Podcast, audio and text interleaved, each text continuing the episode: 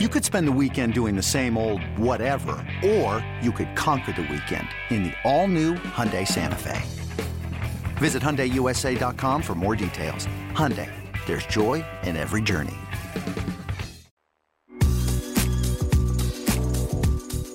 This is A's Cast Live, your comprehensive look at the Oakland Athletics. And pitch is swung on, hit the right field, hit deep. Whitefield going back at the track over his head and over the wall.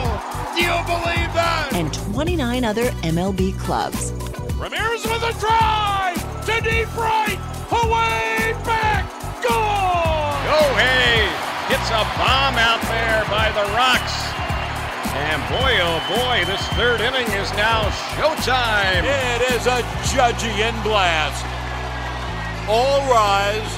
Here comes the judge. Join us as we take you inside the baseball universe from humidors to spin rates to game changing moments. We have you covered. Spend your afternoon with us next from the town, only on A's Cast Live. Here's Chris Townsend. Well, good afternoon, everybody, and welcome to A's Cast Live from the field, a Tuesday edition as we're getting you ready for the Athletics and the Miami Marlins. A Tuesday, beautiful here at the Oakland Coliseum. A's are taking BP, getting ready for this game, and we got some great notes on uh, just how where offense is right now. It's kind of shocking. Also, a huge story in baseball that I believe is going to answer a lot of questions for fans. And a lot of these questions were out there during the off season when we were in a lockout and the players were complaining about stuff and the owners are complaining and you're kind of like can't we just there's so much money out there why, why can't we just make it happen and also i think it tells you a lot about the oakland athletics and the future of the Oakland Athletics. What does all that mean? Well, it's a tease. You have to listen, and I'm going to explain. But I think a lot of answers are going to come. You, you don't see it, but you're going to see it soon, and then it's going to make you go, aha. Joey Wendle, former athletic, now uh, Miami Marlin, is going to join us now as we get you ready for A's baseball. And last time we had him on, he was actually a a Tampa Bay Ray was the last time he was here. And uh, great to have him on once again. How are you? I'm doing well. I'm doing well. How's it going? Uh, great to have you back in the Bay. I think you always got a lot of love coming back, and, and especially enjoying the weather. I'm enjoying the weather for sure. Yeah, it's a little cooler than Miami. Um, so yeah, it's good to be back. Yeah, it's no joke down there. I mean, I remember the one time I was doing uh, working for the Raiders and did a game with the Dolphins on the sidelines, and it was September. You're like, oh my god, yeah. it's like a whole different. It, the, the humidity, it's it's like a whole different deal. You do have the roof, but I know having been at your guys' stadium before, left field and left center is open. So, do you still get a lot of that humidity inside the stadium? It, has been closed most, pretty much every game this year. So it's been cool during the games, which is nice. Um, but I do have I do have two active boys that like to you know to play outside during the day. So I I yeah. get my my fair share of um, of Miami Sun, and, w- and when I complain, my, my wife is six months pregnant, so I, I feel a little bit guilty there. Um, so she, you know, she's she's probably a little bit warmer than I am. So, you know, you just you just suck it up and enjoy the sun. Yeah, that's basically like shut up and take the two kids, go outside and play. I'm miserable. we have all been through that. Do your kids ever get to go out to the Clevelander and jump in the pool before the game? Um, not there, but but they they do uh you know they do get a good bit of pool time.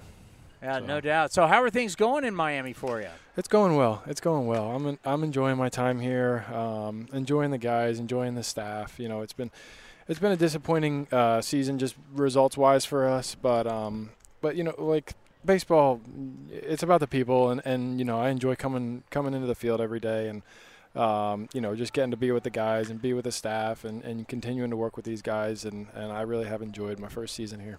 Well, I got to think for you, though, I mean, you know, for years, I remember when you're first here with the A's talking about being a young player, and it's always about surviving in a in a career and sticking here for a long time. And now you look up, and now you are that veteran guy. Gosh, yeah. Well, well, I, I don't know that I'll ever consider myself a veteran, but I, I am certainly thankful for, gosh, every day that I've spent in this game. And um, yeah, I mean, it was uh, right about this time of year in 2016. I got my first chance with with uh, with Oakland, which you know I'm, super thankful for. And uh, you know, I, I, was able to stick in, in Tampa for four years and um, you know, another year here in Miami. So, uh, so yeah, I, it's crazy to kind of kind of look back and, and track through my career. But you know, like I said, every day playing at the major league level is is a is a gift and a blessing, and I'm just you know thankful to still be here. You know, you're playing for a guy who is a baseball legend, and really for for my era growing up as a kid, Don Mattingly was the guy, right? I mean, yeah. he had he had the posters. He's the MVP. He's Donnie Baseball. Yeah. Uh, seems I've only interviewed him before, but when you're around him on a daily basis, he seems like one hell of a guy, old school kind of Midwest guy. Yeah. How was it playing for Don Mattingly? Yeah, I mean, you, would never know he had the, the career that he had, or he was, you, you know, a borderline Hall of Famer, Mr. Yan- you know, you, you would never know any of that just by talking to him. He's very unassuming, very approachable, easy to talk to, and uh, he he loves baseball. Like he, he loves baseball. He has a passion for it, and and you know you, you see that in the way that he manages and the way that you know he just around the guys. He, he's just he's very involved. I mean, you could sit and talk swings to him. You could sit and talk defense. You know, whatever it is. He's just yeah. he, he just loves to talk baseball. Um, I've really enjoyed playing for him, and and uh, you know I, I, all the other guys do as well. I mean, how much do you pick his brain on hitting? Well, some, um, uh, but but you know, I, I mean, I, I think he's um, I think he's really good when we ask him questions, you know, to, to answer. But I think he, he doesn't try to do too much in that regards. I mean, you know, he, he's the manager, and Marcus and you know uh, Gonzo are hitting coaches, so you know he, he certainly lets them do their jobs. But um, but yeah, I mean, I, I think you'd be silly to be a player for him and, and, and not you know pick his brain a little bit every once in a while about hitting. So obviously, hitting is just not a problem for you guys. Actually, baseball right now in the month of August, everybody's down. Like overall slugging percentage, really? run per 9 mm-hmm. You guys have scored the least amount of runs since the All Star break, and you have this streak of uh, four runs or less for the last 23.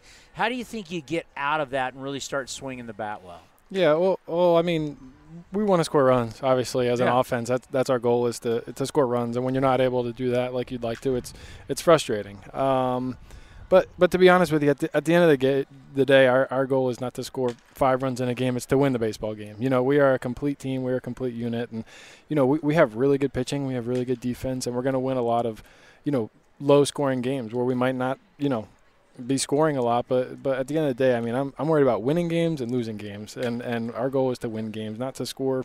20 runs, whatever it may be. Um, but but that being said, you know we, we definitely would like to be scoring more. So I, I, think just not trying to do too much. You know, you hear kind of all the cliche things, but but it is true when you're when you're struggling and as an individual and as a team, you know, it's it's just natural to kind of want to do it all in one game or one at bat and just you know put the put the big you know swing on the ball or drive the ball in the gap with bases loaded and and sometimes when you end up doing that, you you know you're just you're worse than you are, you know, if you're just relaxed and, and trying to stay within yourself. So. Um, I mean, we certainly have the guys that can do it. We certainly, you know, can can score more than four four runs in a game. For you know, um, we could we could do it at any any time, any night. Um, but you know, it's been it's been a rough stretch. There are guys that are struggling. I've been struggling. You know, we and uh, you know, just just keep coming to the field, going, getting to work, and, and getting after it every day. Well, I'll tell you what. You mentioned your pitching. You got some crazy arms. I mean, Sandy yeah. Alcantara is arguably the best in baseball. Mm-hmm. The kid going last night, Cabrera yeah. I mean, you're talking throwing 98, and he's got a changeup that's 92 miles an hour. Yeah. Yeah. What's it like playing behind these guys? Yeah, it's awesome. Um, uh, yeah, I mean, coming into this organization, you know, you knew of Sandy, Pablo, Trevor, Luzardo, but but seeing the depth, and I mean, the guys that you know that are being brought up from AAA, the guys who are you know, getting a chance for the first time, it's like, oh my goodness, like we just, you know, it's it's really fun to see. It's encouraging, and I'm glad that I don't have to face these guys. And how is Jesus Luzardo doing? Oh, he's another he's, former A. He's he's doing great. He's doing great. I have to keep him in line every once in a while, but but other than that, he's doing pretty good. Yeah, he was like, I get to go back home, and that you know, it is special to go back home. Sure. Not most guys don't get to play yeah. where they grew up. I mean, there's a lot of ticket requests, and there can be a lot of things with that, but it's also special that you know when you grow up on the East Coast and you're playing out west, family doesn't always get to stay up that late, so it's special to be able to play at home. Yeah, I, I think he's uh, I think he's enjoying it, and he's he's done a really good job. You know, had an injury that kept him out for some time, but he you know he came back, hasn't missed a beat. We hear you got a ton of talent, ton of young talent that's coming. I'm sure you saw it in spring training. We're seeing some of it on the mound. If you have pitching the way you guys do, how far away do you think you are be, to be able to say, yeah, we can compete with the Braves, we can compete with the Mets, we can compete with the Phillies? Yeah, I mean, not not very far at all. I mean, it, you know, I, our goal this season was to come out and play competitive baseball, make the playoffs, and you know, I think if, if we do that, and you know, with our pitching staff, that we're we're in every game, we're in every series, and I, I don't think we're very far at all from that. I mean, you know, I think um, you know we've had some some underperformance on the offensive side, and you know I think with the pitching that we have, we're not far at all from that. And I think you, you kind of see have seen that in spurts throughout the year, and um, you know we, we've where we've gone on to play some really good games, some really good series where you, where you get a little taste of you know how we can play and. Um, you know, so no, it doesn't seem like we're, like we're very far at all. Because your division's no joke. Mm-hmm. It's good. Yeah, it's good. Yeah, it's a lot of good players. Yep. I mean, you look at the Atlanta Braves; they're doing it Mhm. again. You know, kind of not not the start they want. Here they are hot. And You think about the Mets and uh, Phillies are coming on, so Yep. it's it's not Yep. going to be easy. No, no, it certainly won't. But uh, yeah, like I said, I mean, with, with the way that we can throw the ball and, and you know and can prevent runs from getting on the uh, you know on the board, then uh, it feels like we're in every game. It feels like we're in every game at some point. Has much changed since the last time you're here? Uh, I mean, uh, the players. um, but but no, other than that, not too much. Not too much. Yeah, we're talking to Kurt Suzuki. We'll end on this. He was always like, you know, I came up here playing for the A's. You came up here, so there's always like a a, special thing in your heart for this place. Sure, is of where it's all started. Of course, yeah. I, I mean, um, that's where I got my first opportunity to play in the major leagues. Um, so it, it'll always hold a special place in my heart, and and um, you know, and, and the guys as well. The guys that you play with, that you come up with, you play in AAA with, or you make your debut with. I mean, that's that's special stuff, and um, you know, I'm still in, in touch and contact with a lot of those guys, and. Um, it's been really good to come back here and catch up with a couple of them and, and staff as well. You know, I mean, I have a lot of great memories from, from being in this organization, and um, you know, a lot of great people that treated me really well in my time here. Well, always we root for all the guys that wore the green and gold. Thank you for your time. Good luck the rest of the series, and good luck the rest of the year. Thank you, appreciate it.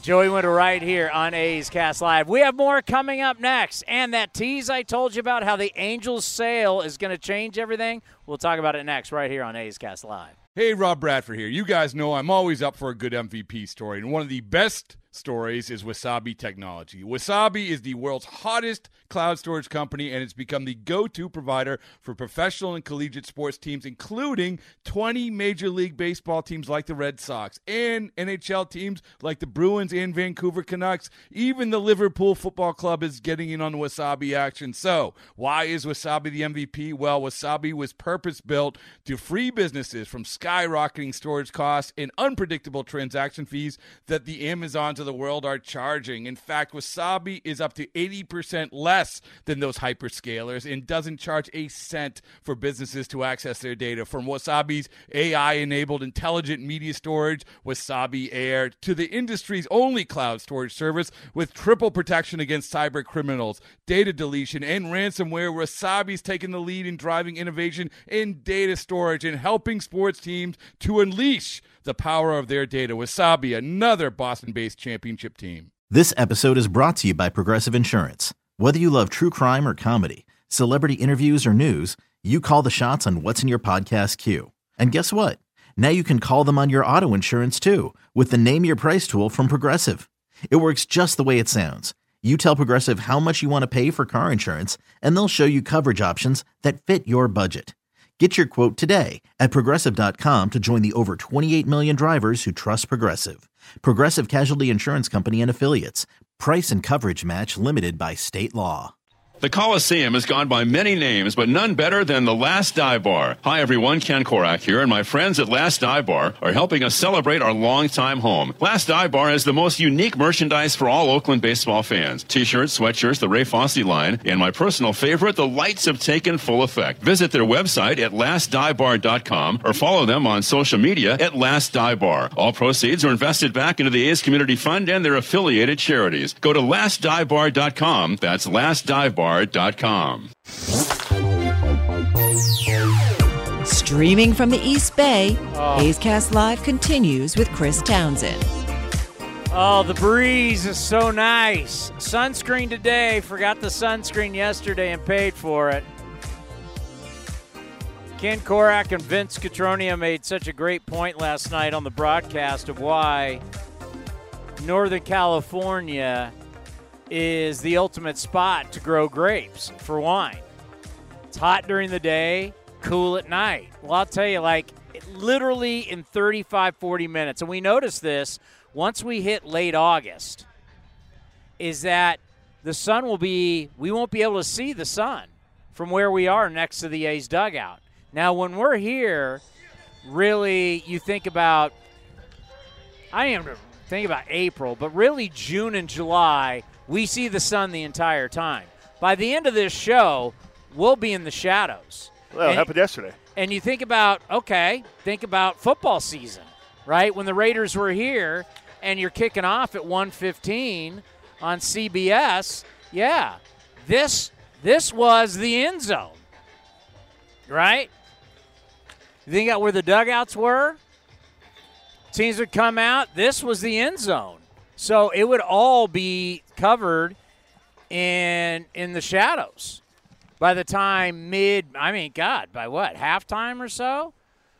So you're kind of seeing how weird the sun is going down faster right? We're now in august but i'm talking about we start getting into september and october the sun would already be passed down the stadium at that point. So I can't wait for it not to be hot out here again. You're ready you're ready for fall Uh, I love the fall. I mean, fall in Pennsylvania is way different than fall out here. no the So, leaves turn The leaves turn, then snow comes, and I mean, late October anymore. Uh, but I don't have to worry about that here. This will be my 10th year here, too, so I don't know what snow is anymore unless I got a Tahoe. All right. You sent me that Jeff Passan put out there that Artie Moreno is looking to potentially sell the Los Angeles Angels of Anaheim Disney, whatever the hell their name is now. And then immediately, the Angels turned around and put out a press release that said, yeah, we may be thinking about it which I don't know how often you see that when you want to sell a team, where you put out the we may sell press release. You usually, usually either put out the we're selling or you put out that we're not selling. They put out, and I'm not going to read it, but the Angels put out the we may be selling. I thought that was interesting. And to me, so I texted you, what does it mean to you? Go ahead, say what it means to you. What you thought originally. Don't change it. Uh, no, it said what is. I mean, it means Ohtani could be gone, Trout could be gone, and we'll commit a new ballpark. Okay? That's all true. And then I went, oh, it's much bigger than that. When's the last time we had a baseball team sell? Marlins. You're having a team that has one of the largest television contracts in professional sports. Remember, their contract is huge. Um, they're Bally Sports West. They signed it with Fox Sports back in the day. Yeah, now it's That's when Sports. they before the Time Warner deal, and I know no one cares about exactly Time Warner, Bally Fox, but at one point Artie Moreno was able to say to Fox Sports, "We want the same deal as the Dodgers." Remember, the Dodgers weren't winning. Frank McCourt, Angels were winning. He got a mega deal. And then the Dodgers would end up getting a bigger deal by going to Time Warner, and that's a whole nother mess that they had for a long time in Southern California. But you're looking at a team in Southern California. Oh, you know, the, the Mets. The Mets sold. Oh yeah, they, they were the most recent. Yeah, Will So- Pons to Cohen. What, what, what did they sell for? Uh, let me look it up. It was, I mean, it was a couple billion. No, no doubt. But what this is going to show is we just went through a lockout. Two point four billion. That's it? Yeah. The Mets went for 2.4 billion? yeah. No Steve way. Cohen completes two point four billion dollar purchase of New York Mets. Oh, First this thing. is going to blow that. This that I mean, they're va- they're valued at two point two and Yeah, four. this is going to blow that away. Hard to believe in New York, but then again, Uh, Southern California is massive. Yeah, Queens is a little different than uh, than uh, what, what do we Orange call? County. Orange County, yeah. So I'm just telling you this. You just had a lockout where the players are saying, your pie keeps getting bigger, baseball, and less and less of that pie every year. So if you think of a pie, less and less of that pie, our piece of the pie, keeps going down. Salaries are going down. How's this possible? And baseball made up all these excuses. Ah, I mean, you know, it's a shell game, right? Well, I'm not so sure. Lockout. Well, you know, COVID, we didn't make as much money. You know, where's the money? Which shell is it under? A lot of people have said about our own owner, John Fisher. It's like, are you kidding me? Why is why is nobody selling? You are going to now see the true business of baseball here. You're going to see Artie Moreno, who's owned the team for God knows how many years, 20 something years? Uh, 2003, but he bought the team in 2003 for 184 million dollars. The year after they won the World Series, he bought the team. So, this guy bought the team for 184 million. Was a lot of money. He's now valued by Forbes at 2.2 million. Ninth most valuable in Major League Baseball. If we learn from the Clipper deal in Los Angeles, the Clippers, I don't even know what they were worth. They went for to Steve Ballmer from Microsoft fame for over 2 billion. They owned nothing. The Clippers owned nothing. They had a dumpy practice facility. They were third in line in their own arena at the Staples Center because the, the, the Lakers and the Kings had priority of it. They had nothing. they're third in line in their own arena. They got, now they're going to build their own arena. But Steve Ballmer bought them for over two billion. You've got the Angels that are worth 2.2 billion according to Forbes. It always goes way over. I bet you this sale will go close to 4 billion dollars. I totally see it. 4 billion dollars for the Angels. Which they didn't screw up their territorial rights like the A's did with the Giants. Artie Moreno one point threatened to move a couple miles from Dodger Stadium, and he could, and there's nothing the Dodgers could do about it. They couldn't Larry Baer the Giants uh, and go against the A's in San Jose. They can't do that. They have equal territorial rights, the same way Cubs, White Sox, Yankees, Mets, equal territorial rights. A's, Giants, not equal territorial rights. Giants territory in the Bay Area with the A's is supposed to be equal. Now, not even close. It's not even, if you just look at the geography and the counties and everything, it's not even close. It's ridiculous. So, Artie Moreno is going to sell this thing, and it's going to tell you look at the, what will the A's go for? Like, if you sit, if I own the A's, and Artie Moreno sells this anywhere between 3.6 and 4 billion dollars. It's a lot of money. My franchise, whoop, went up, baby. We just went up in value like you wouldn't believe. The A's will be worth on the market. Forbes will still say, "Oh, the A's are worth 1.4 billion or 1.2." You'll be able to get over 2 billion dollars for the A's in a stadium that was built in 1966, destroyed by Mount Davis. It cannot be restructured. The piping, everything, this place needs to be blown up. Now they're not going to completely blow it up. They want to keep the field, build at Howard Terminal, keep the field, have some stands around it, play high school, junior college games, honor all the greats that played on this field, yada yada yada. But the actual franchise will be worth two billion dollars. So you wonder why no one's selling the A's and why you hold on to the A's and why you want to get Howard Terminal why it's because it's major, major business.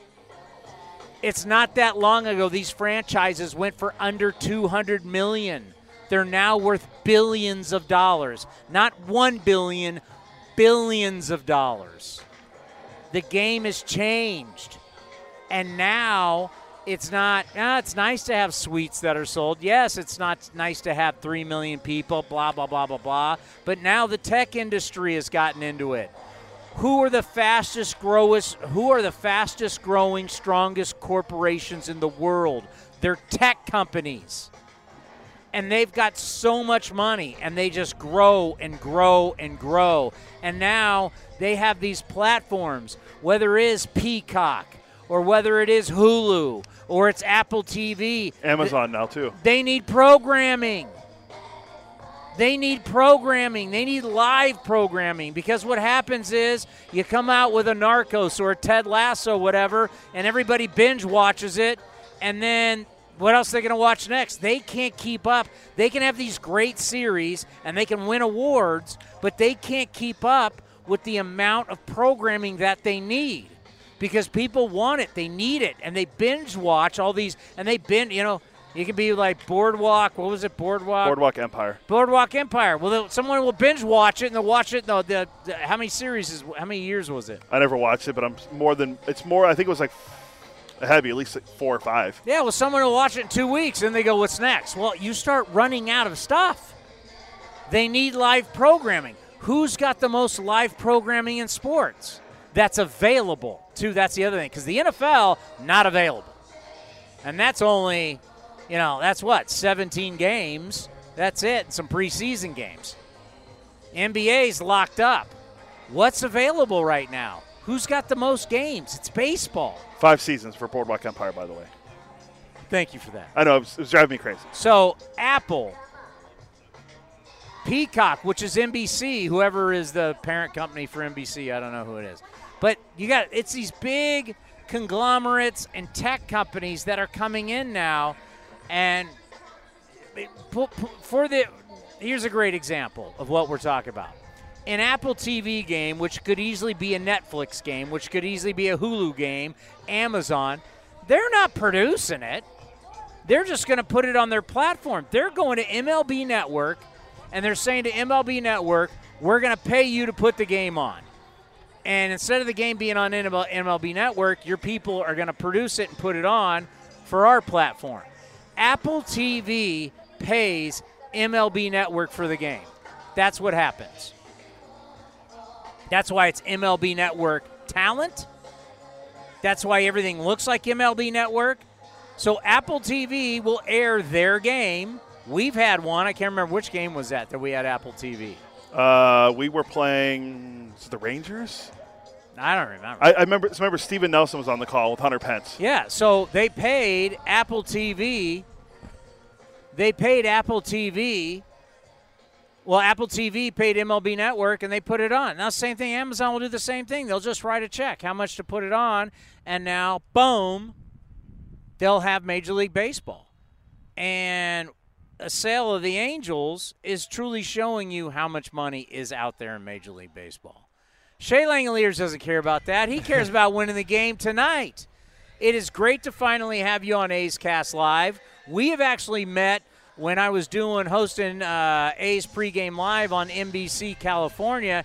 You were on your way to the Futures game, and we had you on. You're playing. I don't. Were you in Las Vegas at the time, or where were you? Yeah, I was in Las Vegas. And little did we know you were going to be the MVP of the Futures game. That was pretty amazing for you. How was that?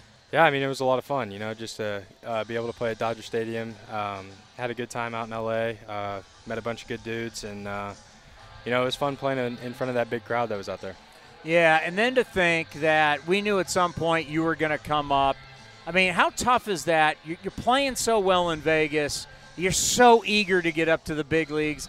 You know you know you have to be patient, but it's easy to preach patience. How tough was it to be patient? Um, you know, it's just, uh, I think, especially in baseball, it, just as hard as this game is, all you, just try to focus on what you can control. And Yeah. uh, obviously, um, every day my job's to get better and, um, you know, just go out and try to win a baseball game, whether it was in Vegas and now in Oakland. So, um, you know, I just try to control what I can control and come out every day and try to get better and try to win a baseball game. Could we put a better scenario in front of you than making your debut in Texas, in Arlington? You grew up not too far away. I mean, that was like you couldn't write a better script. Yeah, it was. Uh, you know, it was awesome. It was a great experience. Um, all my family, all my friends were able to come out, and uh, was just a you know a special moment, a special three days for me, and um, you know I'm very thankful for it. All right, take us through that first AB because here it is. We, you know, we've been waiting for you, right? We, the A's fan base, we've been talking about you uh, ever since the trade for Matt Olson. we heard that, oh my God, this kid, Baylor, he can hit, he can run, he's a great catch. So we've been waiting. We finally get to see it. And you go up there for your first at bat and you swing at the first pitch you ever see? yeah. Yeah, I was, uh, honestly, I was pretty nervous. Um, but I thought, you know, just best way to get it out of the way is get that first swing out of the way. So if it was if it was remotely close to the zone, I think I was hacking almost regardless. And um, thankfully, I got a pitch I could handle and got the barrel to it. All right, you rip it down the left field line. Then all of a sudden, you know, we don't see you come out of the box. We just kind of see there's like an awkward kind of stumble. what were you thinking? um, so I was I was running down the first and I'm watching it and it just for some reason I thought it was going foul. So I kind of I kind of yeah. just shut it down for a second. I looked at the third base umpire and he's pointing fair, and I was just like, uh, oh, I better get going then because the throw's already coming in and uh, you know just kind of um, first AB first swing in the big leagues and kind of hit panic mode and I thought it was foul so. It was uh, it was a little crazy. I could just see it like, should I go? Should I not go? yeah. Last thing you want to do is get a base hit and then get thrown out. Exactly. Yeah. oh, what a moment! But that that series, what did that? I know what it told for me seeing you. I mean, I remember you ripped the ball your first day at bat the next game to the third baseman, uh, and then you're going Oppo Taco for the home run. It showed me how comfortable you got, but what did it tell you that first series against the Rangers? Um, yeah, I think uh, the big thing was just getting comfortable. But um, you know, when I started uh, putting good swings on balls and hitting balls hard, it's you know, it's just that extra confidence that you get from that, and um, you know that kind of carries over to the next day and the next day after that, and you just build off that confidence and you get more and more comfortable in the box. Well, you, you definitely look comfortable. And then, how'd you feel coming here to Oakland? Because this is the first time you got to see the Coliseum. Yeah. Uh, I mean, I, I, felt good. I think, um, you know, like I said, it's just getting comfortable and uh, sticking to my approach at the plate. Um, try to dial down the, the swings that pitches out of the zone. But, I mean, other than that, it's just all about focus and sticking to my approach.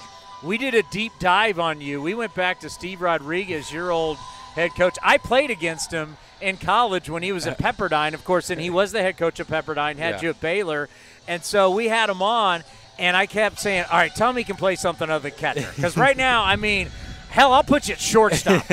where can, where, if I had to say to you tonight, and I'm grilling Kotsay on this, but Kotsay on this all the time. If I had to say to you tonight, you're not catching, you're not DHing, where would you feel most comfortable out on the diamond? Um, probably either uh, first or first or third base, or maybe one of the corner outfield spots. Um, I played a little bit of first base in college, and then uh, at the alt site in 2020, we were just trying to fill spots when we were inter squad, and I played a little bit of right, a little bit of left, and third and first. So, I guess one of those positions. Well, I think about third with your arm, you just got to knock it down and throw the guy out at first, right? you, and you know how to block balls. Yeah. I mean, it's it's the hot corner, so it's mainly just reaction. So if, if I can keep it in front of me and get the throw off. Fran Riordan, your your manager down in Vegas, when we had him on and we were talking about all the guys down there, he mentioned about you. He said, "Watch out, he's fast." Statcast says he's fast. We got to see it on the triple. Did you know you broke our? Uh, our triple streak. Yeah, they told me about it after. 81 straight games we went without a triple until you got the triple. Uh, tell us how speed is a big part of your game. Yeah, I think um, going into this year, one of my goals was to get get around like 10 bags in, in AAA. Obviously, I didn't get to that, but um, I think that's just one of one of my underutilized tools. Is uh, I'm I wouldn't consider myself a burner, but I, I can run a little bit, and um, you know, as a catcher, uh, pitchers kind of just you know take you for granted on yeah. the base path. So if you could take advantage of that and uh, you know pick your spot and be able to take an extra base, you know, it's better to do it than to just shut it down and stay it. You're right as a weapon because you know most people you see, oh, he's playing catcher. Yeah, because you can run. I mean, we're not saying you're like you know a 40 yard dash and we're going to put you in the NFL Combine, but yeah, you you can run a little bit. Yeah, I think yeah, just just like I said, it's just um, you know always looking for that opportunity uh, within within reason to take that extra base and you know just give your team that advantage to get an extra run across on the board. What's the big league moment where you just go, "Wow, I'm here"? Um, on it, uh, probably just that that first day um, when uh, they announced my name on the on the lineup in Texas, and I heard all my family, all my friends start screaming, and just Yeah. kind of looked around across the stadium. It's just like, wow, this is really cool. You know, there's the they always talk about the extra deck and all that type of stuff, and you just kind of look around the stadium and take it all in, and it was just it was a cool moment. Well, if you think about it, most guys on the road who make their de- debut, the, the the home crowd goes, "Who? I don't know who the hell this guy is," and you got your own section. Yeah. That's awesome. Yeah, I mean, uh, it was just, you know, I'm thankful. I grew up like 20, 25 minutes from there, so it was pretty easy drive for family and friends. And uh, a bunch of my friends down in Waco from Baylor came up just because it's not too far of a drive. And like you said, I kind of had my own little fan section for those those couple days.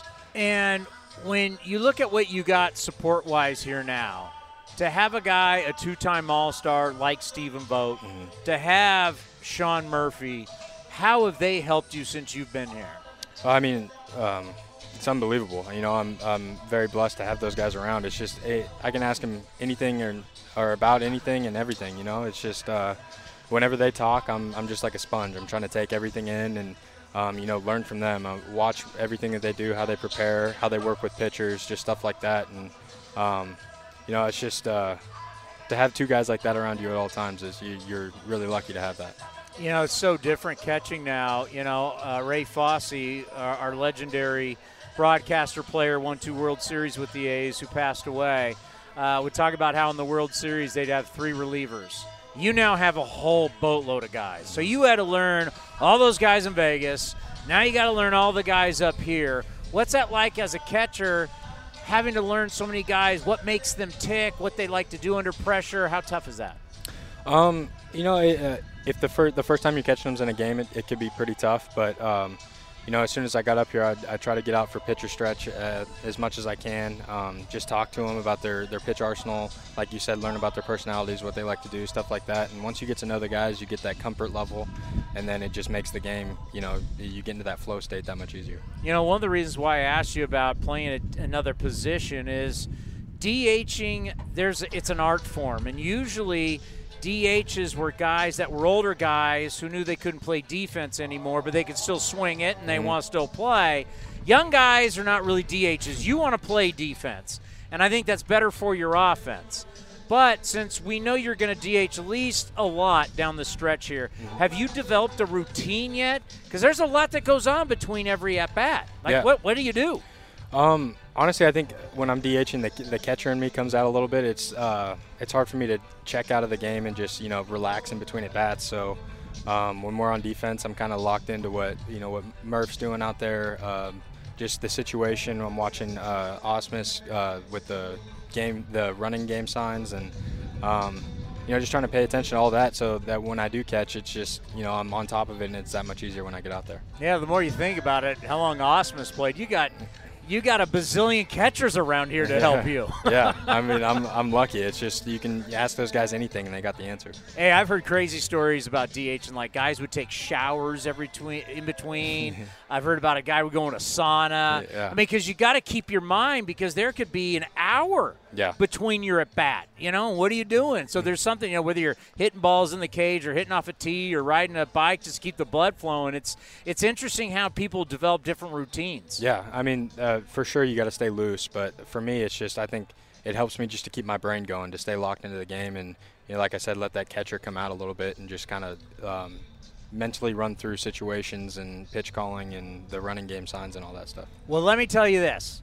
This fan base is juiced to have you here. We've been waiting. It's been wonderful to watch you. It's good to get to know you. I hope you and I do a lot of these interviews over the years. We'll talk to you again later in the season, spring training, but just know this. I mean, it's got to feel good that there's a whole fan base that's just been waiting to see you. Yeah, I mean, I'm super happy to be here. I'm, uh, you know, just ready to get after it and ready to try to win some baseball games. The future of the Oakland A's right here. We got more coming up next right here on A's Cast Live.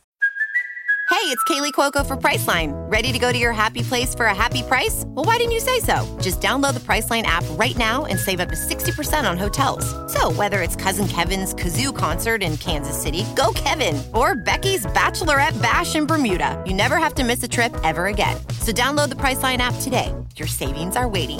Go to your happy place for a happy price. Go to your happy price, Priceline. Another day is here, and you're ready for it. What to wear? Check. Breakfast, lunch, and dinner? Check. Planning for what's next and how to save for it? That's where Bank of America can help. For your financial to-dos, Bank of America has experts ready to help get you closer to your goals. Get started at one of our local financial centers or 24-7 in our mobile banking app. Find a location near you at bankofamerica.com slash talk to us. What would you like the power to do? Mobile banking requires downloading the app and is only available for select devices. Message and data rates may apply. Bank of America and a member FDIC. The Coliseum has gone by many names, but none better than the Last Dive Bar. Hi, everyone. Ken Korach here, and my friends at Last Dive Bar are helping us celebrate our longtime home. Last Dive Bar has the most unique merchandise for all Oakland baseball fans. T-shirts, sweatshirts, the Ray Fosse line, and my personal favorite, the lights have taken full effect. Visit their website at lastdivebar.com or follow them on social media at Last Dive Bar. All proceeds are invested back into the A's Community Fund and their affiliated charities. Go to lastdivebar.com. That's lastdivebar.com. A's Cast Live continues from the town. Here's Chris Townsend.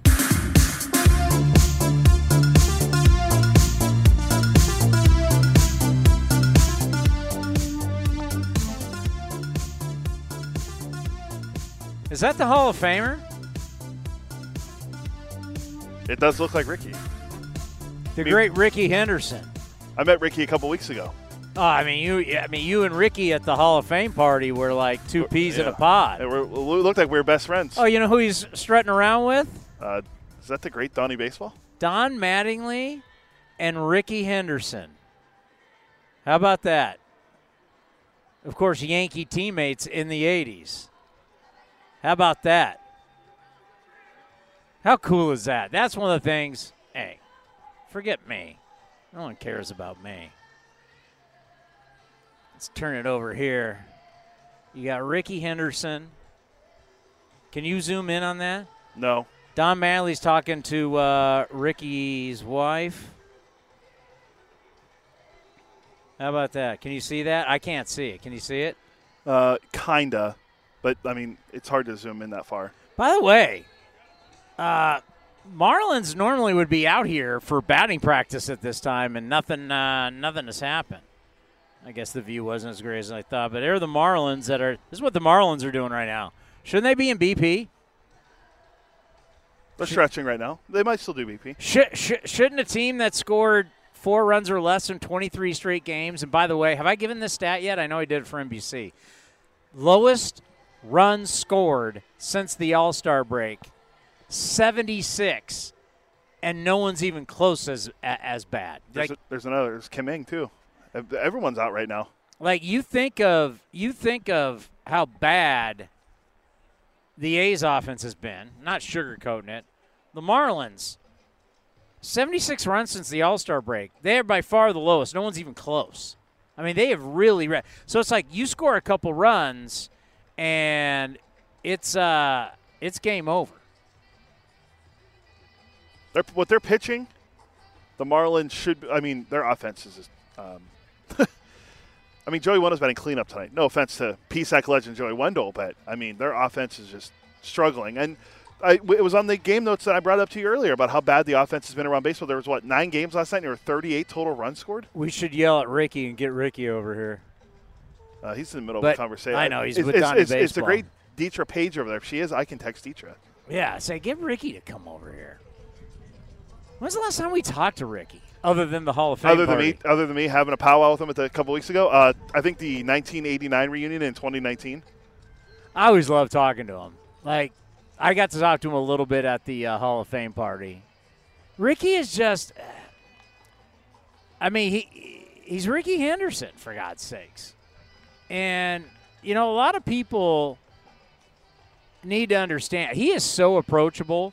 I can't tell you how many times I would see Ricky at Raider games, and where I would do the post game show, I would have to walk through what, what which was then the West Side Club down the right field line to get to where we would do the post game show. So I'd have to walk through just hammered Raider fans. I mean, it's at the towards the end of the game. Ricky'd be up hanging out with people. He's a Major League Baseball Hall of Famer, but he's a Raider fan, and he's hanging out with Raider fans. And I was, out, and I would always be like, "What's up, Rick?" as I was walking by. I mean, Ricky Henderson is a man of the people, and I remember too. Um, I, was, I screwed up the camera. Sorry, Yeah, it's, Cody. it's okay. Uh, People are here to see you, not me. I uh, first time I ever asked him, I was I was so nervous. It was early in my career. I don't know how early in my career, but I was doing weekends on KNBR at the time. Uh, early. And uh, you on the weekends? I don't know. Yeah, it was early, and uh, I was doing the Giants pregame show. Yeah, definitely a long time ago. And yeah, they were thrilled about that. They loved me doing it. Um, and Ricky was a Met. Oh, one of the nine. I, I mean, when I saw him at the Hall of Fame, I said, "Ricky, we did a whole thing on you, plus you playing for nine teams." He started laughing. He, he always laughs. He's, he's What was, that, what, was that, what was that team in Long Beach called? The Surf Yeah, Dogs. I think that's what. I think they're the, Sur- the Long Beach Surf Dogs. Don't don't quote me on that. All right, anyway, you're talking, telling a story about so him as is a this is this is how long ago is this? This is Candlestick Park. This is like 99, 2000 ish. I want to say it let me, let me. You know what? I'll bring up Ricky here on the old iPad. This is not Ricky Henderson, hitting coach of the of the Mets. Uh, Dietrich said she's going to check and see if Rick can do a few minutes. See, What year was this? This would have been, yeah, ninety nine. So this is ninety nine, and I'm not even married yet. This is a long time ago, and I go down and I see Ricky Henderson, and he just got up from playing cards. Because if if you know anything about Ricky Henderson, he is a shark at cards. And I go up and I'm thinking, he just don't big league me because I hated when the guys you loved growing up, you're scared to ask them for an interview because you're scared they're going to big league you. Yeah. And if they big league you and they're jerks, you're like it, it's it's it's miserable, right? It ruins it for you. So I go up, and why am I doing that wrong? So I go Wha- up. okay. I was say, where are you trying to turn it towards? Well, I'm trying to make us more in the center here. So I I I, uh, I go up to Ricky and I'm like, "Hey, Ricky, Chris Townsend, uh, KNBR. I'm doing the Giants pregame show. Love to have you, barrier legend." Ricky couldn't have been nicer. Ricky, I think we did like 15 minutes, and it just showed how approachable Ricky is and what a good dude he is. I'm telling you, whether seeing him with A's fans, whether seeing him with Raider fans, Ricky Henderson is just a super guy. Right now, taking a picture with Donnie Baseball. Let's see, they would have played New York together from 85 to 89. Yeah, uh, that was Ricky when he was traded the first time for Eric uh, Plunk, then traded for Eric Plunk once again. And something you got to, uh, oh, there they are. Ricky and Donnie hugging. Donnie's going back over. Should I move the camera? Uh, can't really see anything right now. By the way, Donnie Baseball with a beard. Yeah, you know, you know what the thing is. You know what the thing is for for a lot of our younger fans. You just know Donnie Don Mattingly was a great player, and you know the legend of, of Don Mattingly. But for us that grew up in that era, Donnie Baseball was one of the gods of baseball. I mean, he was a premier. You know, there's certain players of that time that were the premier guys. One of them was the guy he played with, Ricky Henderson. But you think about guys like George Brett, Mike Schmidt, you know, these guys in the 80s, uh, Tony Gwynn, Wade Boggs. I mean, there were, there were these guys that were just uh, Kirby Puckett, Ricky Henderson, Dave Winfield. I mean, they were the, the gods of the game, right? How you now look at Trout, Ohtani, you know, and all these, you know, not Fernando Tatis Jr. By the way, he's sorry though. Fernando Tatis Jr. is still trying to play this whole mistake, and uh, it was it was just a misjudgment, and um, and I had it. You were telling me what that the Oh, I have it on the Athletic. what the anabolic thing is, or whatever. Yeah, the thing that he took, it's a steroid. It's like, why would you take this for ringworm? And no one's really pressing him on it. So, clostebol is how you say it. I, I'll take it. All right, clostebol. This is the definition, according to the Athletic, is a synthetic anabolic androgenic steroid. Anabolic androgenic steroid, most commonly known as anabolic steroids, are a class of synthetic steroid that essentially mimics the male sex hormone testosterone. Why does that seem like something I wouldn't be taking for ringworm? What was the one a couple years ago? Was it Robinson Cano took the thing because he wanted to have children? Was it Cano that did that? No, no, no, no, no, no. That was uh, that was Manny Ramirez was taking the female hormone that was supposed to cover up for I know, but for I, steroids. But when you but women use it to help get pregnant. But if you take it, it helps mask in the testing. See, they have all this stuff that helps throw the scent off the testers. That when you test for the steroid, if you have this other stuff in your body, it throws the it it it, it, it the steroid doesn't come up like it normally would. That's why you put it up. You put it in. It's like a masking agent. Well, this is not something that sounds like you just take for ringworm. yeah, it's weird. Testosterone. I swear I thought Cano had used some excuse for that, like trying to have a, a child or something, and it, it would help. I don't. know. I'd have to look it up. Oh, he might have oh, trying to help getting Yes, his wife pregnant, yes. help helping uh, his sperm count or Yes, whatever it is. yes. So JP Arencibia is going to join us here. Are you going to tell him the Korach story? Are you Yeah, why don't we break? Coming up next, former catcher JP Arencibia. You remember he threw up a ton of jacks in his career for the Toronto Blue Jays. Now does television because he's from Miami, born and raised Miami, Florida. So he now does TV for the Marlins. We got a lot to get into with him. JP next, right here on A's Cast Live. The Coliseum has gone by many names, but none better than the Last Dive Bar. Hi, everyone. Ken Korach here, and my friends at Last Dive Bar are helping us celebrate our longtime home. Last Dive Bar has the most unique merchandise for all Oakland baseball fans. T-shirts, sweatshirts, the Ray Fosse line, and my personal favorite, the lights have taken full effect. Visit their website at lastdivebar.com or follow them on social media at Last Dive Bar. All proceeds are invested back into the A's Community Fund and their affiliated charities. Go to lastdivebar.com. That's lastdivebar.com. A's Cast Live continues from the town. Here's Chris Townsend.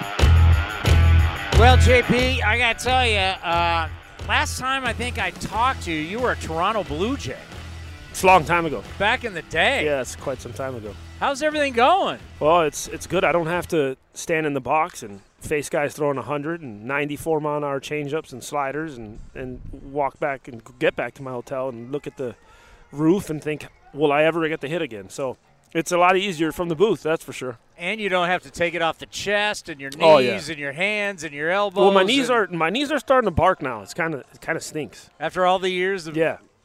People don't think of it. That's why we say all the time we got these like young.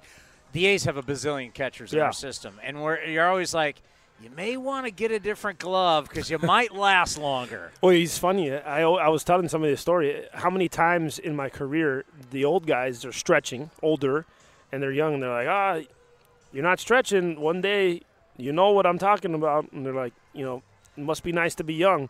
And then now, I'm like, I'm wearing Hokas. I got huge soles so that my feet don't hurt, and my knees are banged up. Like, I'll run, and then I'll I'll be in the booth and stand up to go to the bathroom, like in between the game, and I'm like, goodness gracious, my knees are killing me. It's just, I'm like, I'm 36, but come on, take it easy. I, give me a little bit longer before they start to bark, but they are. That's part Oh, of it. let me tell you, you go out and play golf, and the next day you get out of bed, and you're like, oh my god, my back. Well, oh, you, it's you know what's funny about that? I just played 18 in LA, and we had to walk because we were playing with some USC golfers. And you had to carry the bag. I had to carry my Oh. bag. So here's here's my feet were hurting so bad, and my knees were hurting so bad that we get to the 11th hole, and I said, "Listen, I love golf, not enough to be doing what I'm doing. Yeah. So call a cart." Yeah. Then I got a cart. I was like, I'm not doing this. And literally, my feet were. I was. I was. I love golf, and I was walking around, and I was like, this stinks. so I was like, yeah, I'm good. So I, but that that just happened. So the broadcasting, basically in your hometown, how's that been going? It's been great. You know, it's crazy because I didn't play for the Marlins, but Yeah. I grew up watching them.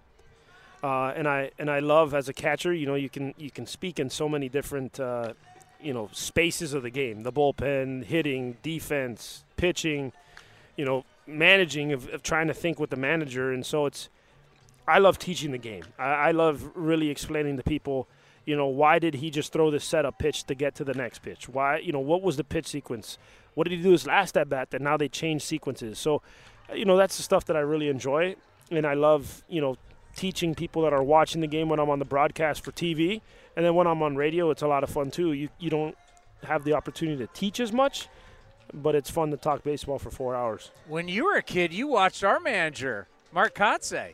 That's correct. He- he- uh, all these guys, it's it's crazy. Actually, I watched Mark Kotsay and I was a huge fan, and then Ricky Henderson was here, and crazy enough, I was an A's fan growing up as a kid because Miami, Jose Canseco. Oh yeah. So that was my connection. So here's this kid, Cuban, Cuban, from the same area. He went to a high school not far from my house. And then all of a sudden he is in the big leagues doing his thing. And so I was an A's fan as a kid, which is crazy. And I had a poster up of Ricky Henderson in my room. And obviously I was a slow catcher, nothing comparable in, in our positions. But that was a guy I used to love watching. Isn't it a trip when you get into this part of the business and you actually meet some of these guys who you did have a poster of? Like to this day, I'm scared to death to interview George Brett because he was my favorite player, and I just. You just never know when you go up to your favorite player how the guy's going to be. You just know. never know. So you, I've they- always, you don't want to meet your heroes. At so yeah. I've just I, I've, I've and I, they've offered him, and I went nope. I just don't want to do it because I don't want to ruin it. Well, I promise you, I can tell you this. I went to lunch with him, and you would love him. He is awesome. I went to lunch with him in Kansas City because Buck Martinez and him Yeah. were boys, and we got to go to lunch. And he was a, a A plus dude. But I do know, I you meet people that you've had, you know, an affinity for. You thought that you know this is a person that was like way up here, and then you meet them and they're a dud, and you're like, oh, well, now I can't look at them the same. Like right now, I mean, Ricky Henderson is right over here to our left. If you went up to any big league you, you'd be like, oh man. Yeah, that's it. I'd be like, I'd, I'd go back in time and take my poster off the wall. Like, that's it. Beat it. I, like, uh, that's it. You're off. I- you have to be a good person. I don't care how good you are. You know this. Like Yeah. you, you're around enough guys. You're a great player and amazing, but if you're a good person, then that's when you're like, wow, I love that person. Like I'm really a huge fan. If they're not, I'm like, you're out. And one of those guys that everybody had his poster because he had the gangster poster back in the day was Don Mattingly. You guys are around. I, I mean, I don't even know if these guys really know players for the Marlins how good Don Mattingly was because he was like the elite player of his time. Uh, but what's it like, Don Mattingly, and seeing these young players and how they interact? Uh, he's great, and honestly, you know this. I feel like guys that are Hall of Fame caliber, which he was, um, they tick different, right? They see the game differently. It's just the way it is, and so it's tough for a lot of. Like they always say, the best players are not the best coaches because they don't see it as most Yeah. people do. But he's very relatable, and that's the one thing that has always stood out to me is that he speaks the same language as everybody. You know, sometimes I've even heard stories of Ricky Henderson of guys when he was the, the running hitting or uh, the base running coordinator of them saying like, "Hey, watch this pitcher, ready, ready, go," and the and the guy's like, I, "I don't see what you see." Right? He's special, but when you can have a guy that's that special and be able to, you know, really talk on the same level and and and he he is such a like humble guy, you would never know it, but pretty special to be around him. You know, when I look at the Marlins offense, it kind of equates to what's going on this month in baseball, right? So the Marlins have scored the least amount of runs since the All Star break. We know about the streak, four runs or less, last 23. But in the baseball notes, it came out today that this month, it's the second lowest slugging percentage since April. Runs per game, runs per nine since April, and home runs per at bat, the highest since April. Well, April, we can always say, well, it's cold everywhere. That makes sense. Not August. So why? So what the hell's going on? Why, why are we not seeing offense? Well, you know, I, I think that there's there's a few things to that. One, pitching has gotten incredible. I mean, we, you got to see yesterday, Edward Cabrera. He's throwing, he's averaging 92.9 miles an hour on his changeup, which is which is happen? insane, Yeah. right? You start to think about, we run out five guys. Sandy's throwing 100. Cabrera can 99. Pablo Lopez up to 97. Luzardo up to 99. And then, oh, you got a guy that he doesn't throw as hard at the time. You're like, he throws 92, 93, which Braxton Garrett's been banged up. But you start to think about that. You're like, this is slow, 92, 93. So I think that pitching has gotten so good. And one thing I think, and I, I will say this, is for me, when I got to the big leagues, it was, it was about pound down, right? Fastball down, breaking ball, but everything was down. And what analytics has really taught and spin rate, I can move the baseball up in the zone. It's harder to hit up in the zone. And then now, when I throw my breaking ball, it comes out of that same tunnel. Yeah. So I think that there's a lot of things pitching has has really taken a, a jump up, and they're way better than hitting. Uh, I think part of it is approach thing as well. There's still there's you know you don't see man on second base, a guy trying to like move the guy over anymore, or little things like that.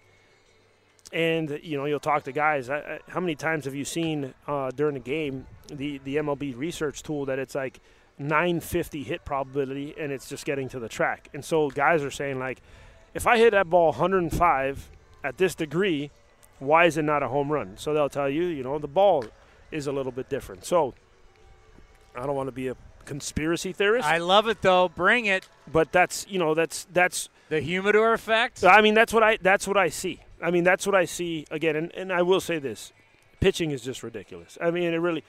Uh, the guy yesterday that you guys threw Oller like he's got a six and a half. He's throwing 93, 94 with good stuff. I mean, and that's considered like, oh, he's got a six and a half. It's a crazy game right now. The guys have gotten so good. Well, what, what what's so interesting is when launch can, launch angle became the rage, and as you said, no one's looking to choke up with two strikes. No one's looking to hit a guy over. It's grip it and rip it time. To combat that, it's tough to have launch angle if the ball's up. And when you start looking over and you're looking at Verlander, well, that, that's been working for this guy. Yeah. Everything's when you start throwing 97, 98, 98, you can't you can't launch that. No. It's like the pitcher's weapon. It's like now what do the hitters do to adjust back? Well, it's tough. I mean, uh, you try to stay on top of that baseball, but it's still not easy, right? It, it's it's not that easy to say just get on top of the baseball. Spin rate when I played with the Rays is when I really kind of understood what spin rate meant. You know, the ball doesn't drop as much as it would for the average spin rate guy. So if I'm swinging where I think, because our eyes can only adjust to what you think it's going to be, right? So you see a fastball nine out of 10 times and it's in a certain spot, but that one time that guy has that high spin rate, it doesn't come down. I'm swinging to where I think that ball's going to be. And, you know, that's where, again, I think that analytics and all that stuff. I mean, you look at the catchers. When I was a catcher, I'd go over a game plan. Did you set this up, by the way? Huh? Did you set up the tractor coming by, John Deere? While we're talking, we got a big thing going on. Here. Hey, Come on, guys. you get every you get everything oh here Oh, on my A's goodness. Cast Live. All this right. is the only show in baseball that's right on the field. Well, it is true. You get everything. Yeah. Well, yeah, you get the tractor, John Deere. I don't know what he we got more tractors coming. Are you kidding me? Oh, this my- is live. Wow. Yeah. This is a race. You guys have a race going on here? Uh, no, but you know, it's just crazy. You see, you know, I, again, I had a sky report, and I would, okay, hey, here's the A's. This is how we're going to approach them. Now, guys have literally pictures of every batter, and it's like the zone, and here's where his fastball that he can't hit, and then here's where his breaking ball that he can't hit. I mean, and guys are good enough to execute, and I mean, makes it tough. Do you think that pitchers may pitch too much to what they're saying about the batters versus not pitching to exactly what's best for you?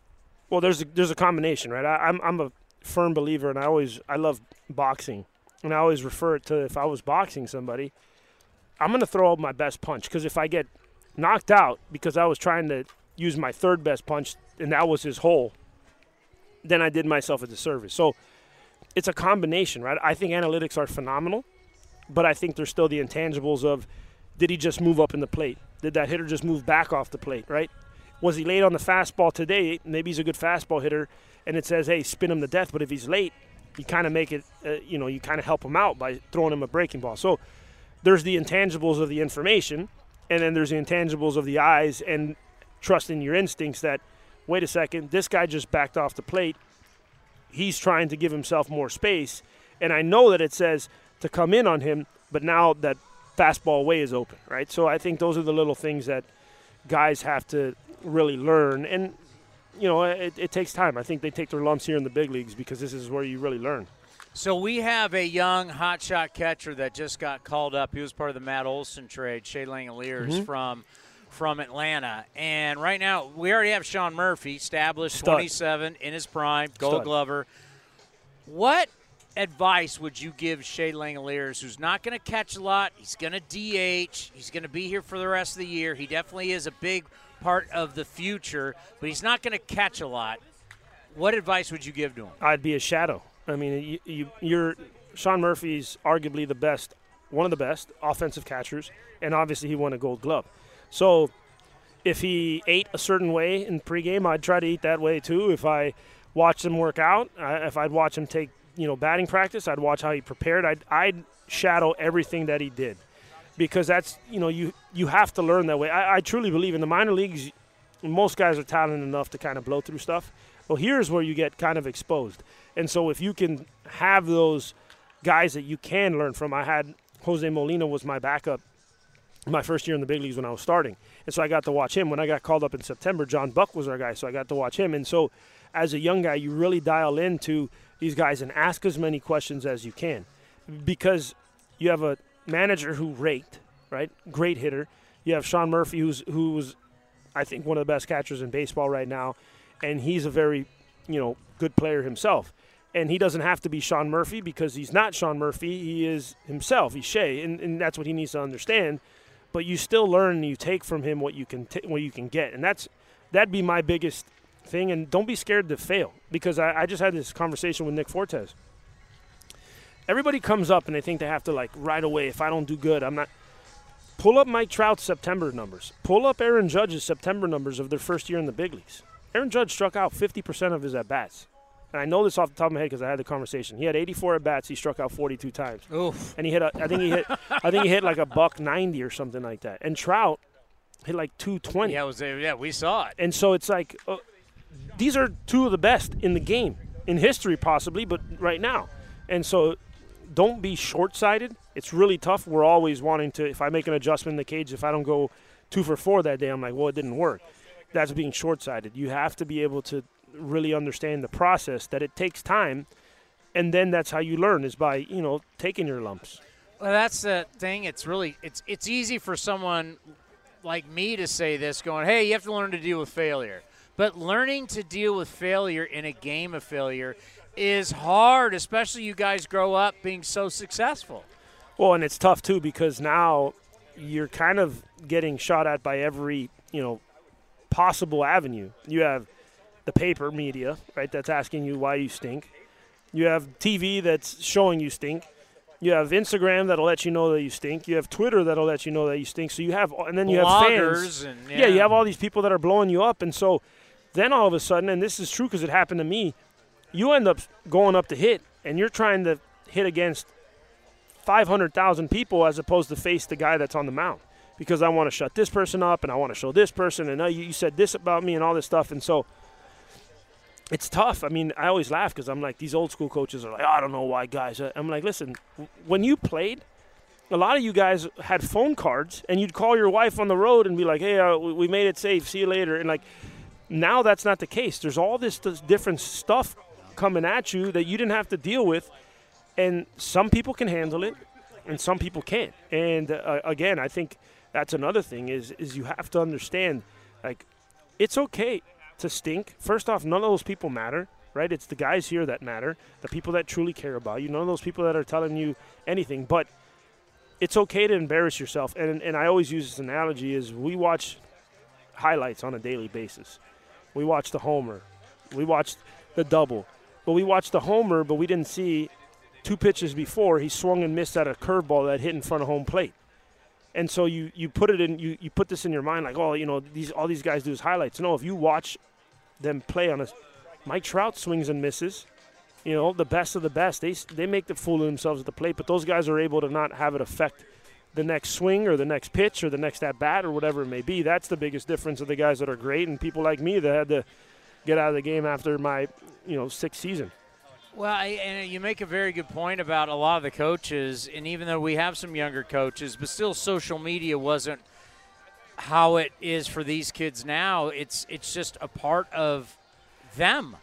So you know they have it's a part of their brand. It's a part of their identity since high school, since even junior high. Whether you know they may not do Facebook because, according to my kids, that's for old people. Well, yeah. But yeah, whether they have a Twitter account, Instagram account, and now fans can reach out to you. Forget just yelling at you from the stands. They can actually reach you on your accounts.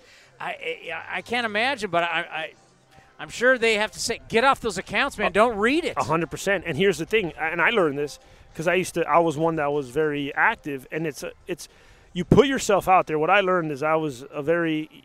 I mean, I'm sure that it's it's safe. It's easy to see that I love talking, and I was around Yeah. people, and I was, I, I was always doing the community service and stuff like that. But you put yourself out there a lot in social media, whatever. it may be, You, you're gonna put yourself out there, but you're gonna also welcome in the criticism, right? Because the more you put yourself out there, the bigger target you make yourself. And you know, that was a big thing for me. So much so that I, I got so tired of Twitter that I was like, hey, I'm getting off Twitter.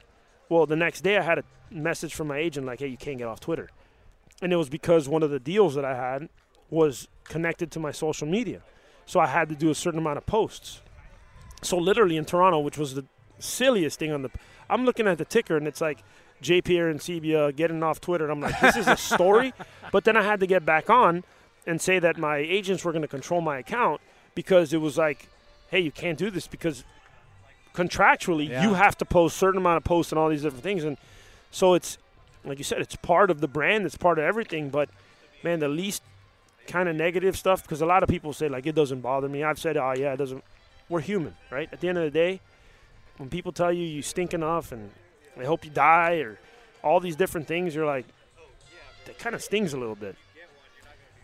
Broadcasting's been huge for you, but have you thought about getting back in the dugout and maybe managing someday? You know, it's it's funny. A lot of people have told me that even when I got done playing, they said that you would be I'd be a great manager. And I think the only reason why that I, I know that I'd be a good manager is because I was a guy who was a, a great player and had a bobblehead, and I was a guy that was sent down, and I was a guy that was good and then stunk and had to fight my way back.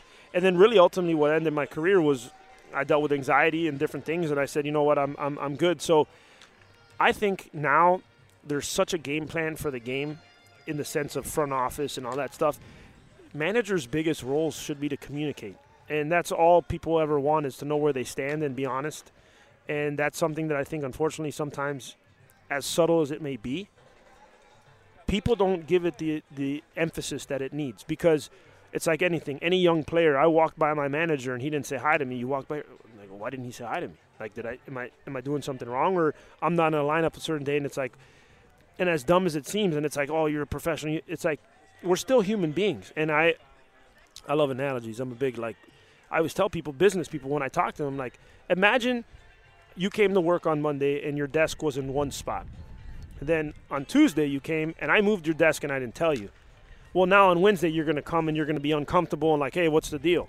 But if I know, hey, this is where uh, my desk is Monday and here's my desk Tuesday or here's where it is every day, I come to work not worried about all this other stuff. I just come to work knowing what is expected of me and, and what I can expect to, to have an environment. And so that's where I think, you know, it's a big thing to communicate.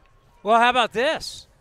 How about your desk is in Oakland, and then the next day you show up, it's in Vegas in AAA? Not good. Uh, yeah, right. Yeah. People don't get that. Like, and then and then all of a sudden your desk, right?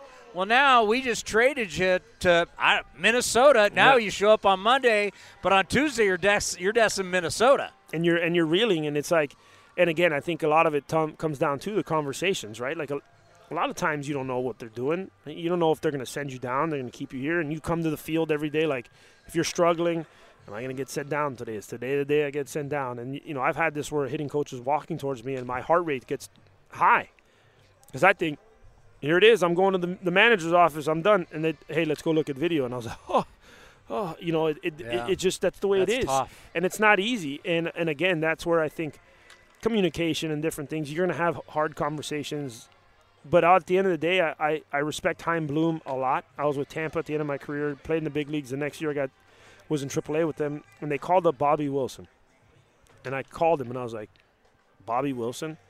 No offense to Bobby Wilson, but I was like, dude, Bobby Wilson wouldn't have even scratched me as a player when I was doing my thing. I was leading the team in home runs and RB in, in AAA, all this stuff.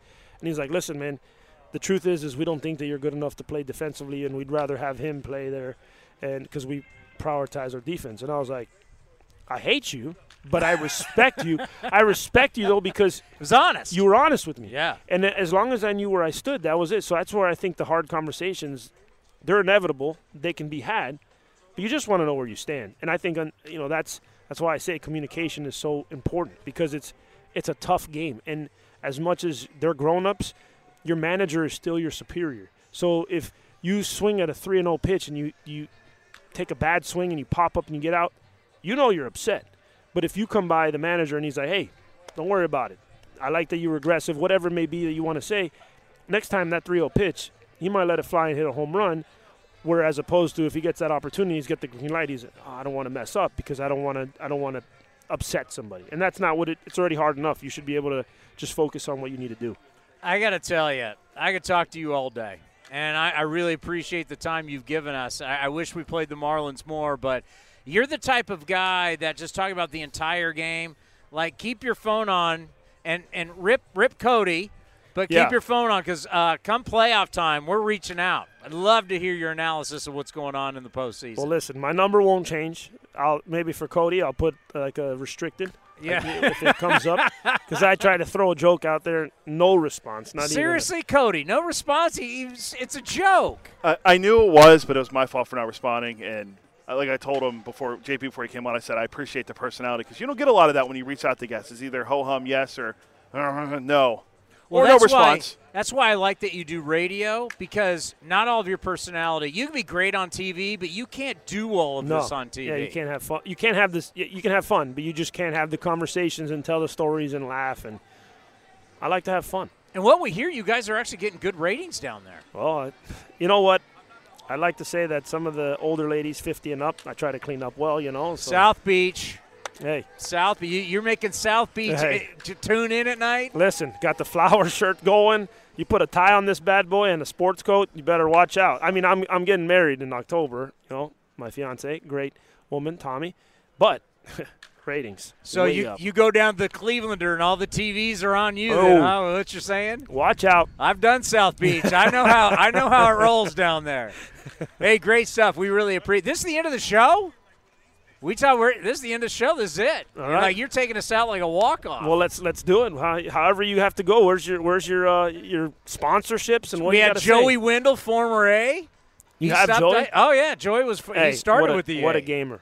No, no, no. I know he. I know. I'm saying that you had Joey on the on the. Yeah, he came over. Oh, Yeah, he's great. Every single we've had him every single time he's here, whether it's been for years with, with the Rays and now with the Mar. We always have He's all former. A's always come on because there is something about it. And as a guy who grew up an A's fan, there's something about it that if you play here, this place is special to Yeah. you. Well, I tried to tell that to the other guys that played here yesterday and not many fans, and I was like, listen, I know that this is what it is, but when this place is rocking, it's kind of scary to play at, like as an as a visiting team, and also when you have to walk with the fans down into the dugout. Like, And they're right there. yeah, they're on top of you. Like, hey, you okay? Like, take it easy. If these guys, if these guys, if if these guys think ah, they should have come to a Raider game. oh yeah, That true. was no joke. Yeah. Other teams were not happy. They when they came here, it was no joke. Uh, Shane Langeliers, great advice by you for Shea, and then of course you were here.